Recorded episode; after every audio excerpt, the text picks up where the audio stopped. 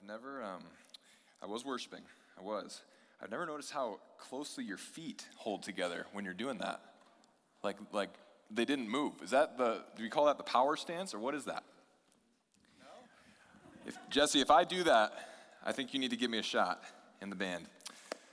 Well, welcome everybody. There's a lot of Christmas trees in this place here. It is, it is the Christmas season here at Doxa Church. If you guys don't know Jesse Anselman, he's in the back there with the hat. On your way out, you need to thank that man. I don't know how he found it in the budget to buy all these different trees, but he did, and they're everywhere. So, guys, if you don't know, Salt Company is a part of Doxa Church. That's this building that you're in, and it's uh, Christmas time here. And so, if you're just kind of like hanging around over the next couple weeks here in Madison, would love to have you join us on, on a, a Sunday morning as well. If you haven't met me, my name's Ronnie one of the pastors here.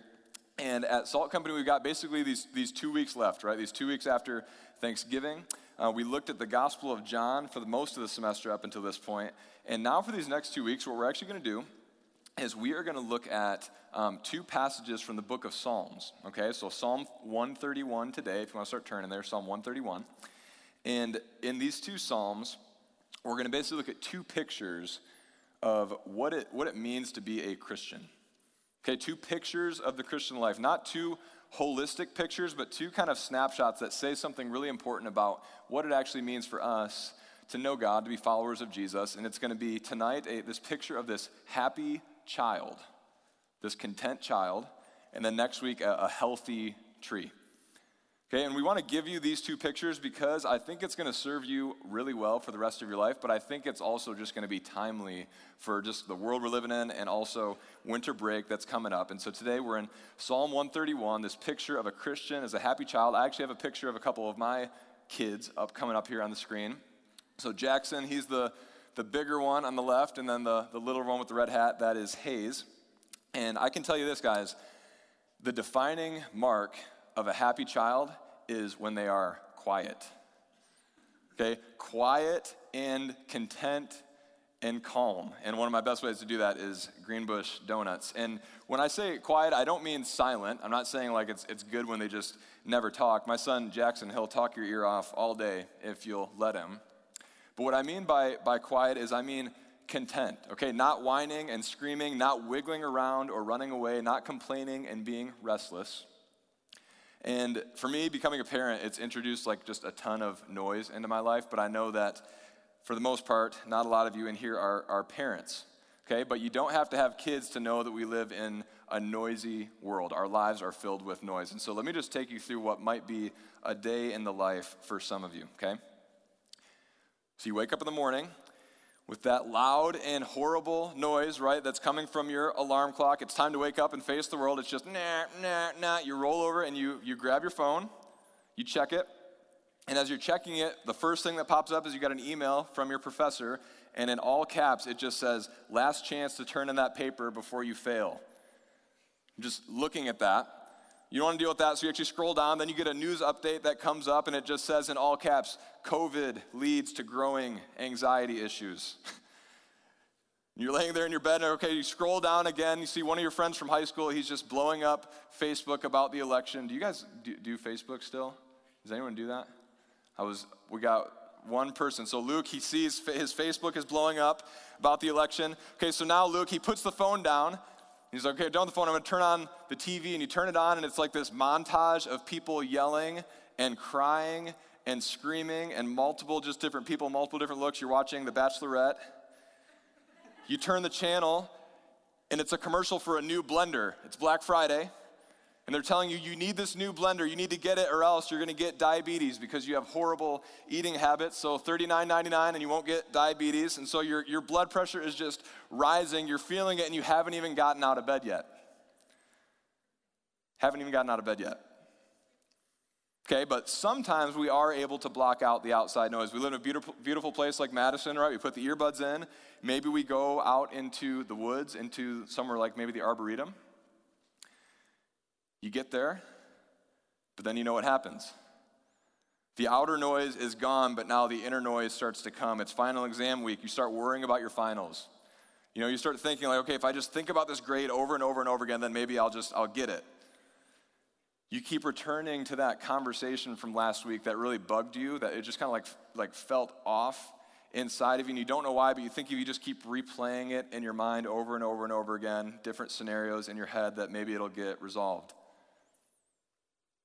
You don't want to think about all these things, but then when you try to and just block it all out, you can't like stand the silence of it.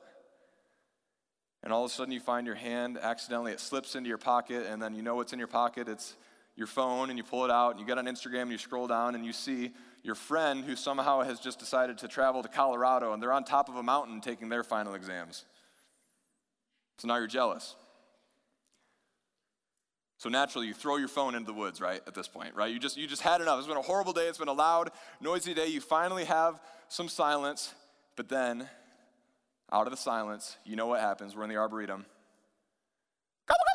a bunch of wild turkeys, right? They come running out of the woods. One of them, with its beak, it reaches down, it takes your phone, and it starts running away with it. So now you're running after these wild turkeys, screaming. And then this poor old lady that was just trying to walk around in the arboretum and have some silence looks over at you, and you have just now ruined her silence. Okay, so that's a day, that's, that's your life, right? That's what happens like most days of your life this world is noisy, okay? And, and, and, the noise that is like out there, the noise that's in here, it's not just annoying, it can actually be crippling. You know, we can start to get ruled by the outrage, the fear, the worry. We can't find the peace that our heart wants. We can't find it anywhere out there in the world. But then you read Psalm 131, okay? So read this with me Psalm 131. says, O Lord, my heart is not lifted up, my eyes are not raised too high. I do not occupy myself with things too great and too marvelous for me. But I have calmed and quieted my soul like a weaned child with its mother, like a weaned child is my soul within me. O Israel, hope in the Lord from this time forth and forevermore. Okay, Psalm 131 tonight, it offers us a better way. Okay, a better way to live. It says that we can experience peace and calm amidst the chaos of the modern world. It says we can actually learn how to calm down the noise that's deep inside of us. It uses this picture, right? It gives us this metaphor of a happy child saying we can be like that, content and peaceful, enjoying our situation, enjoying the moment. Okay, and it's not a picture of somebody doing yoga. Right? Like it's not the picture of the psalm isn't that you're just like meditating in these like slow poses, detached from the world with nothing to worry about. It's actually like you're you're a, a child who's walking through life content and growing in maturity with its parent, with its mother. So it's not like you're secluded. You're thrown into the midst of life. There's noise going on all around you, but you found a way to be content. Okay, there was a pastor named Charles Spurgeon, and he looked at this psalm and he said, You know, it's one of the shortest to read, but it's the longest to learn. I was talking to, to Katie Ford earlier this week and I said, Man, I'm, I've got to learn this before Thursday. Like I've got to, I see what's in here, but I've got to, I've got to figure out if I know anything of this experience by Thursday. And I'll, I'll tell you, I think I like, I know about, about this much, but it's enough for us to talk about together tonight. Okay, so here's my outline for us learning it together. The problem the process, the power. Okay, Psalm 131. Let's start with the problem. So anytime you hear a noise, right? You hear some noise go off in your apartment, you got to figure out where is it coming from. And so when we think about all this noise that's outside and inside of us, we have to ask the question of where is it coming from in the world and in our hearts. But if you look back at verse 1, it says, "Oh Lord, my heart is not lifted up." The literal language there is not proud. My eyes are not raised too high. I'm not like looking down on other people. I do not occupy myself with things too great and too marvelous for me, but I have calmed and quieted my soul. So, King David, who wrote this, he's saying the noise, it's actually coming from deep inside of him. It's coming from his soul, but more than that, like a particular attitude of his soul. There's a Christian counselor named uh, David Powlison, and he took this psalm, Psalm 131, and he rewrote it into what he called an anti psalm to show like the opposite of, of this being true. Okay, so let me read that to you. This is the anti psalm. It says, Self, my heart is proud. I'm absorbed in myself. And my eyes are haughty. I look down on other people. And I chase after things that are too great and too difficult for me. So, of course, I'm noisy and restless inside. It comes naturally. Like a hungry infant fussing on his mother's lap, like a hungry infant, I'm restless with my demands and worries. I scatter my hopes onto anything and everybody at all times. So here's the truth and, and the problem, okay?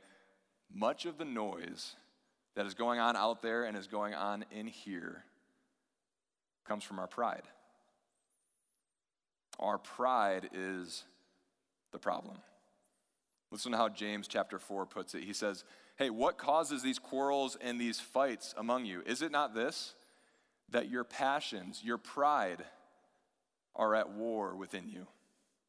You desire and you do not have, so you murder. You covet and you cannot obtain, so you fight and you quarrel. And so you can you can apply that to like the wars that are going on on social media or in the news, but you can also apply it to the fights that are going on in your own relationships or just kind of internally inside of you. And whether the noise is coming in the form of complaining and whining or angry shouting, surprisingly, this is what's so surprising about this. Surprisingly, the problem is you.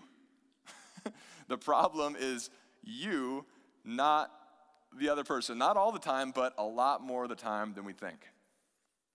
There's another author that I love named Eugene Peterson, and he was looking at this. And he said, You know, at any given moment, we're either acting like a whining baby or a rebellious runaway teenager.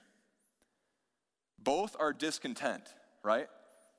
Both are in this, their present situation, they're, they're restless, but one of them chooses to complain and whine, the other chooses to run away. And he says, We're always in just kind of one of those two places. It's a natural state of our soul. We gossip, we post about it, we complain, or we just move on to a new friend group, a new job, a new university. And all of us doing this, okay, all of us together, all of us in the world, is what creates such a chaotic and dramatic, noisy world. At the root of our discontent is our pride, right? Our hearts are lifted up, our eyes are raised high. We occupy ourselves with things that are too great and too marvelous for us. Okay, so what is pride? You could boil down pride to basically being selfish desire. Okay, at its core, pride it's a it's a deep selfishness. Desire isn't wrong, but pride it's a misguided desire for ourselves. It's when our soul is actually curved in on itself. We rely on ourselves, we look out for ourselves, we worship ourselves, and we try to get other people involved in the worship of ourselves. And there's a lot of different ways that this can get expressed, as James was talking about through these misguided desires. And so here's a couple. One, we, we desire to belong, but we want it so bad that we would actually exclude others. Okay, our heart is haughty and lifted up above other people. Haven't you noticed, like in, in middle school and high school, and yeah, even in, in college, there's like to be in the in crowd means there has to be an out crowd. Okay, but we don't just desire to belong, we want to succeed. But more than that, don't we want to be more successful than the people around us? Our eyes are raised high. In class, you're basically pitted against each other to compete, right? To, to have your eyes look to the right and to the left, comparing yourself to each other. Maybe you're not in school right now or you don't really care about school and you're actually more just competitive in your social life. You want to be better looking, you want to be better at your job, you know, like whatever, whatever it is. Another way that pride can have a form is we desire control. Okay, we desire control, but we try to control things that are outside of our capacity, beyond our God given limits. That's what he means when he says, I occupy myself with things that are too great and too marvelous for me. Do any of you guys just like think about the future a lot? You're just like thinking about, like, I wonder what is going to come next. I personally, I like to make plans. I like to be intentional about my life. But what I have found is when those plans don't work out, I can feel frustrated. I can feel depressed. And to the degree, like to the intensity of that, it's revealing how maybe I was holding on a little bit too tightly to those plans, thinking that I could actually control the outcomes, that I could actually control the future, which is something that I can't control. Okay, so let's review. It is your own pride that is making you exhausted. It is your own pride that's making you irritable. It's your own pride that's making you act like a whining baby when you're 20 years old. That was kind of mean a little bit and direct. It's, I'm just reading what I wrote here. I wasn't, I, I mean it, but I don't mean to be mean, I guess, when I say it. But I'm saying this to myself. And I don't know how this makes you feel, just kind of like the, the surprising place that the problem really lies. But for me, I feel a bit confused because this whole time, and I'm being honest, this whole time I thought the problem was out there, not in here. I thought it was with them. I thought I was frustrated because of them, but actually it's me. But the question that we really need to ask tonight is how does God feel about our pride? Okay, how does God feel when he sees our self reliance and our self focus and our self worship. In James chapter 4, he continues his train of thought and he says this You ask and you do not receive because you asked wrongly to spend it on your passions. That's, that's pride. You adulterous people. Do you not know that friendship with the world is enmity with God? Therefore, whoever wishes to be a friend of the world makes himself an enemy of God. God opposes the proud. God is grieved and he is angered by our pride. He's like a husband who realizes he's been cheated on, like a friend who's being betrayed. And in Psalm 131, he's like a father or a mother who just wants to love their child and give them a great life, but the child thinks that they know better. And they scream and they whine and they kick or they run away. Okay, this is, this is how God feels about all the noise out there in the world and about the noise in our souls that comes from our pride. But like a good father, he also feels compassion. He is also patient. He shows us grace, and he will do whatever it takes to bring us from like a crying, whining infant towards maturity. And that's what Psalm 131 is it's a picture of maturity, a content and happy child. In Psalm 131, we see what is possible for all of us. King David, he wrote this. He's, he's praying to God and he says, Oh Lord, my heart is not lifted up. My eyes are not raised too high. I do not occupy myself with things too great and too marvelous for me, but I have calmed and quieted my soul. Like a weaned child with its mother, like a weaned child is my soul within me. O Israel, hope in the Lord from this time forth and forevermore. Did you catch what he does there at the end? David's like, I did it. I, I've calmed and quieted my soul. And O Israel, you can do it too. So what he's saying to us tonight, he's saying it's possible actually to have a calm and quiet and humble soul, to be like a weaned child content on its mother's lap. And more than that, that's what Christians are supposed to become. Okay, we're supposed to be like these happy babies, these happy children, okay? But just because it's possible doesn't mean it's easy. There is a painful process that we have to go through to get to this point, and it's a process, if you saw it in the text, this process called weaning. Okay, and I don't know how often you guys talk about or think about weaning at this stage in your life. I told my wife that I would not mention or talk about breastfeeding in any sense tonight, so I will not do that tonight. But it's related to weaning. Um, I, uh, I was talking to Shane, who was leading, leading worship up here, and he, he called me like on Tuesday. He was like, hey, what are we talking about at Salt on Thursday? I'm going to play some songs. And I was like, well, we're going to talk a lot about weaning. And he was like, weaning? And I was like, yeah, you know, like when your when your kid is, is like crying because you had to take something from them that used to comfort them. And all of a sudden he's like, oh, dude, I totally know. Right now I'm literally driving Penelope around in my car and she's crying her head off because she is trying to learn how to go to sleep. So Shane really related to me on this one. So he knows. But maybe you don't know. Maybe you haven't thought a lot about weaning brief introduction to weaning for you. It's this process where you're, you're transitioning a baby, right, from, from being an infant to the next stage and the next stage and the next stage and the next stage of their development. Okay, you got to initially wean them off their mother's milk, then you wean them off the pacifier, you wean them off being rocked to sleep, you wean them off being held every time they cry. Okay, and I've got an, another picture of my son Jackson the night after we took him home. He's in this little green. So the noises you made appropriate because you're being nice, but just look closely at his eyes. Look at his eyes. Look at the, the redness of his face. This, this, uh, the night we took him home, he was a little demon. And this was, I'm telling you guys, it was like, it got a lot better after this. It, it turns out, well, I'm not, not going to get into the, the details of weaning, but man, it was a, it was a rough night. It was one of those nights where your whole life changes, and he was my first kid. You have a baby, and you're like, is, will we never sleep again? Like, will, is there any way to, to, to control these things and tell them what to do? He's just screaming his head off all night, and you're, you're just like looking out at the rest of your life and thinking, like, I, how am I? But, but he needed to be weaned. Okay, the, the beginning of his life, he needed, he needed to learn how to comfort himself. He needed to learn this. And weaning, it's really hard for kids because basically what's happening is you're having to let go of something that brought you a lot of comfort. At this point, it was like being in the womb was really comfortable, and now he's out in the world and he's trying to let go of that.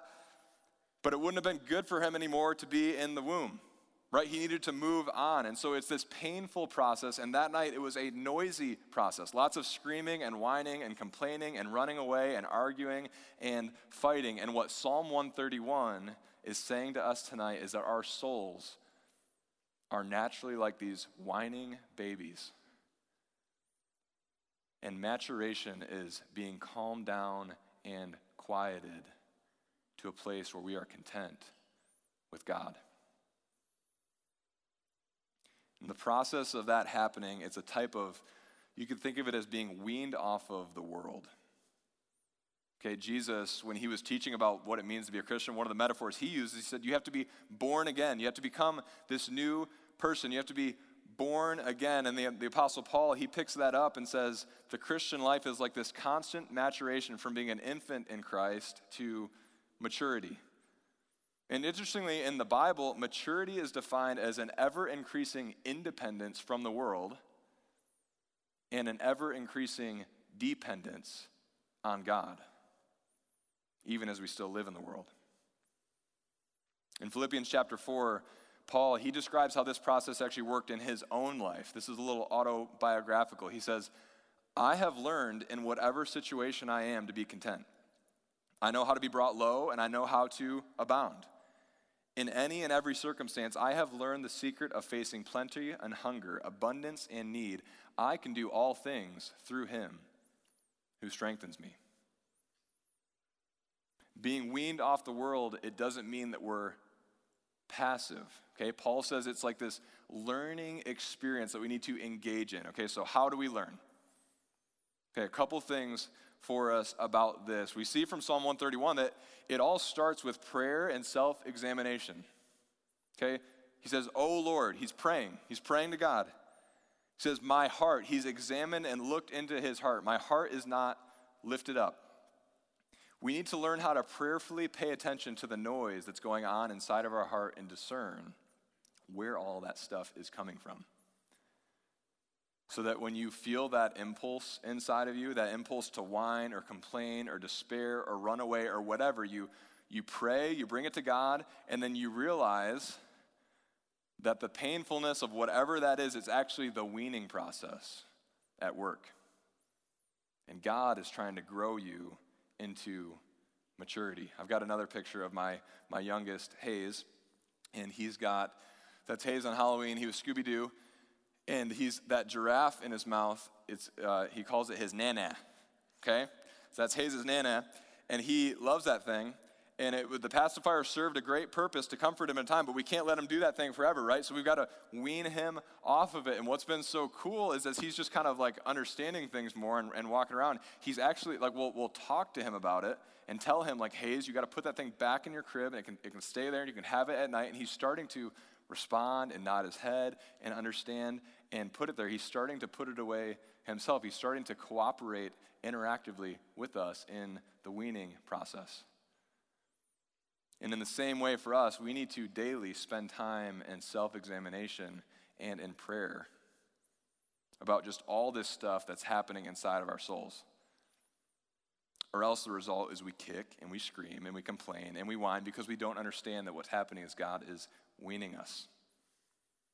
Okay, really practically, I, I try to do some form of this most days when I'm like driving back to my house after the day at work. I've got like a 10 minute car ride and I'm trying to just in like a small daily way, like look, like look back at the day, what bugged me, what frustrated me, what brought me joy, where did that come from, what is going on with that, and, and prayerfully with God trying to discern that. You can, you can do that as you're walking, well, I guess you don't walk to class anymore, as you're clicking to your next, in between clicks to your next class, you can take a moment of, of self examination. Okay, but when I, when I do it, when I drive in my car, here's, here's a couple things that you'll notice, okay, start happening in your heart. Here's a couple things you'll notice about the weaning, the weaning process. The first thing that I'll, I'll feel something and I'll notice is the wounding of my pride. Okay, the wounding of my pride.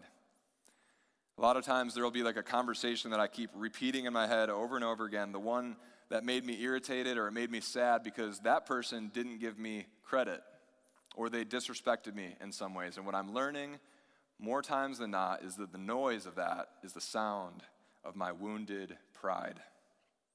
My heart was lifted up, and they didn't give me the respect and the worship that I thought I needed and I deserved. Okay, for you, maybe your heart's filled with jealousy and, and criticism. Okay, somebody else got the grade, somebody got the job, and you didn't. And because your eyes are raised too high, you can't stand their success. Maybe the noise coming out of you is that you're overwhelmed with worry all the time. From the moment you wake up to the moment you go to bed, you can't stop thinking of all the things that you have to do, and you want to, to gain control, but you can't control it all and you're getting exhausted by it and stressed and depressed, and you have occupied yourself with things that are too great and too marvelous for you? Do you think it's possible that your pride is exhausting you? Trying to prove yourself to the world that you can take 20 credits and work three jobs. What if your exhaustion is coming from your pride? And what if it's the wounding of your pride that is making all that noise? Okay, the other thing that I notice is what author Paul Tripp he calls the death of our hopeless hopes. The sound that we hear, it's, it's the death of our hopeless hopes. What he means by that is that our, whole, our world, it's like full of all these different options for us to put our hope in things, but none of them can deliver. They're all actually hopeless from the start. Okay, so when, when someone or something fails us, what Tripp would say is he says, that was the death of a hopeless hope.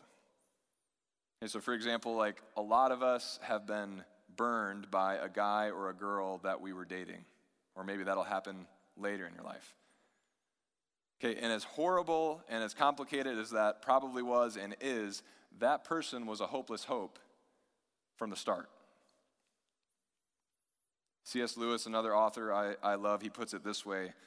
Listen, listen to his argument. He says, the world is so built that to help us desert our own satisfactions, they desert us.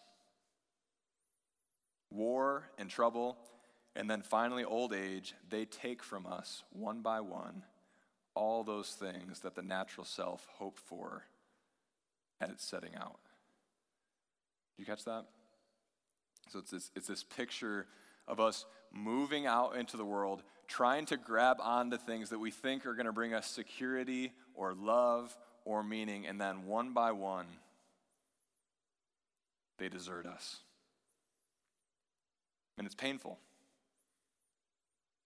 But what Psalm 131 is saying is that this is actually the pain of God weaning us off the world. Okay, when everything else has been ripped from our hands and exposed as a hopeless hope, when our pride has been wounded and we aren't even as close to being as great as we thought we were, we're left with like these empty hands, reaching out for someone or something else to lead us, something else to hope in. And that's when verse 3 starts to make sense. Oh, Israel. Oh, Israel. Israel, have you learned this yet? Salt Company, have you learned this yet? Hope in the Lord from this time forth and forevermore. This is the exact same thing that Paul he was saying in Philippians 4 when he said, I've just learned this, okay? I've learned this from experience. In any and every circumstances, I've learned the secret. I've learned the secret of placing, facing plenty and hunger, abundance and need. I can do all things through him who strengthens me. Okay, so do, do you see what this means? You see what this means for your life? Like when our pride is wounded and it lets out that painful scream, when our hopeless hopes are ripped right out of our hands at that very moment, that moment is where we can experience the presence of God in our lives in a powerful way like we couldn't before. Okay, if pride is the problem, then the whole point is that we're not strong enough to calm down our own souls, right? We can't conquer ourselves. We aren't powerful enough. But if we want the storm that's inside of our hearts to be stilled, we need the one who speaks to the wind and the waves be still, to be present in our hearts. Okay, listen to this next sentence carefully. The secret, the secret from Psalm 131, the secret to the inner calm that Psalm 131 talks about is letting the powerful presence of Jesus conquer our pride. Rather than your pride having a powerful presence in your heart, the powerful presence of Jesus. That's where peace comes from. That's what it means to have a quiet and calm soul. So sometimes my, my three year old Jackson, he puts up a pretty big fight of screaming and whining and thrashing because he wants to keep playing and he doesn't want to go to bed. Okay, pretty, pretty typical three year old. And sometimes I literally have to like rip toys out of his hands. Okay, sometimes I have to wrangle him together and I have to spank him so that he can feel the seriousness of his behavior. Sometimes I literally need to carry him to his room, kicking and screaming. Okay, but always, throughout the whole thing, I'm communicating my love to him. And I'm pleading with him to trust me, to just listen to me. And eventually we make it to his bed, and I gently grab him by the shoulders, and I bring him onto my lap, and I just hold him there. And we take some deep breaths together, because he's usually hyperventilating and all red. And we talk about why he doesn't need to scream and whine or run away to have a great life. He just needs to listen to God and listen to me. He just needs to let me love him and lead him. And the, the best thing that happens is when, as, I'm, as we're talking about this, I can just feel his body relaxing onto my lap. And sometimes I'll, I'll grab his face and I'll look him in the eye and I'll say, Son, do you know how much I love you? And he'll say, This much. And I'll tell him, Jackson, you can trust me. I want you to be happy more than you even want to be happy. I want you to have a great life. I love you. And he looks up at me, calm and content on my lap. He says, I love you, Daddy. This is what we were created for to be a content child on the lap of our Heavenly Father. This is the picture I wanted to, to give you tonight. I have calmed and quieted my soul like a weaned child with its mother. Like a weaned child is my soul within me. And so this is this is one way to think about prayer, right? It's like wrestling our souls down into the lap of God until we can just relax into his love, trusting him to lead us. Only his presence is powerful enough to calm the storm, that painful storm that your pride is creating, and give you peace. This is what it means to hope in the Lord. Yeah, but sometimes when we talk about hope, we think of it as like this far off, distant thing, like I'm hoping for, for heaven one day, but that's not what this is talking about. The power of this hope isn't just for our future, it says it's for every moment of our life. It says, O Israel, hope in the Lord from this time forth and forevermore. From this time forth, from this moment forth, for every moment of your life, forevermore. When I put Jackson to bed at night, sometimes I'll ask him this question from this thing called the Heidelberg Catechism. Okay, it says, What is our only hope in life and death? So, Jackson, what's our only hope in life and death? And he answers that we are not our own, but we belong to God. We tend to think that we're our only hope, that it's all on us. That is called pride. And it turns out that our only real hope is that somehow, some way, it could like not all be on us. The full answer to the catechism, it says this it says, I am not my own, but I belong, body and soul, both in life and in death, to my faithful Savior, Jesus Christ. I think Psalm 131 would respond and say, I've been weaned off the world, I belong to Him, and I am content. The Catechism continues. It says, He has fully paid for all my sins with His precious blood, and He has set me free from all the power of the devil. Our pride grieves God. It angers God to see what has become of us. But He forgives us, He sets us free from its power. Our hearts don't have to be lifted high, our eyes don't have to be raised up high. The Catechism says, He also preserves me in such a way that without the will of my Heavenly Father, not a hair can fall from my head. Indeed, all things must work together for my salvation. We're starting to see why we don't need to occupy ourselves with things too great and too marvelous for us. And it just ends by saying, Therefore, by his Holy Spirit, he also assures me of eternal life, and he makes me heartily willing and ready from now on to live for him.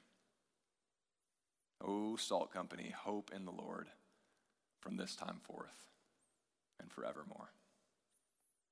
Let's pray.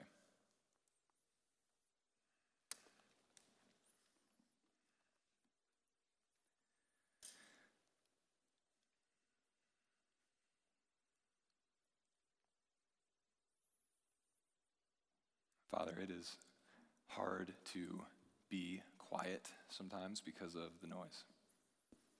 God, just the, the noise that we hear out there, but the, the most painful noises I know in my life come from within me. God, pride feels so hard to uproot, so all encompassing, so you know, the more I walk with you, the more I learn that just about everything in me has been pride.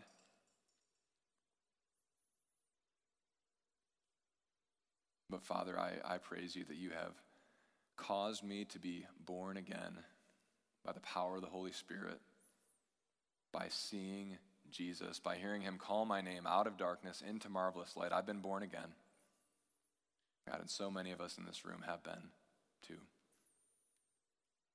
And Father, we don't want to stay as like these whining infants. We don't want to stay in our rebellion where we run away from you. We want to be content. We want to be home with you.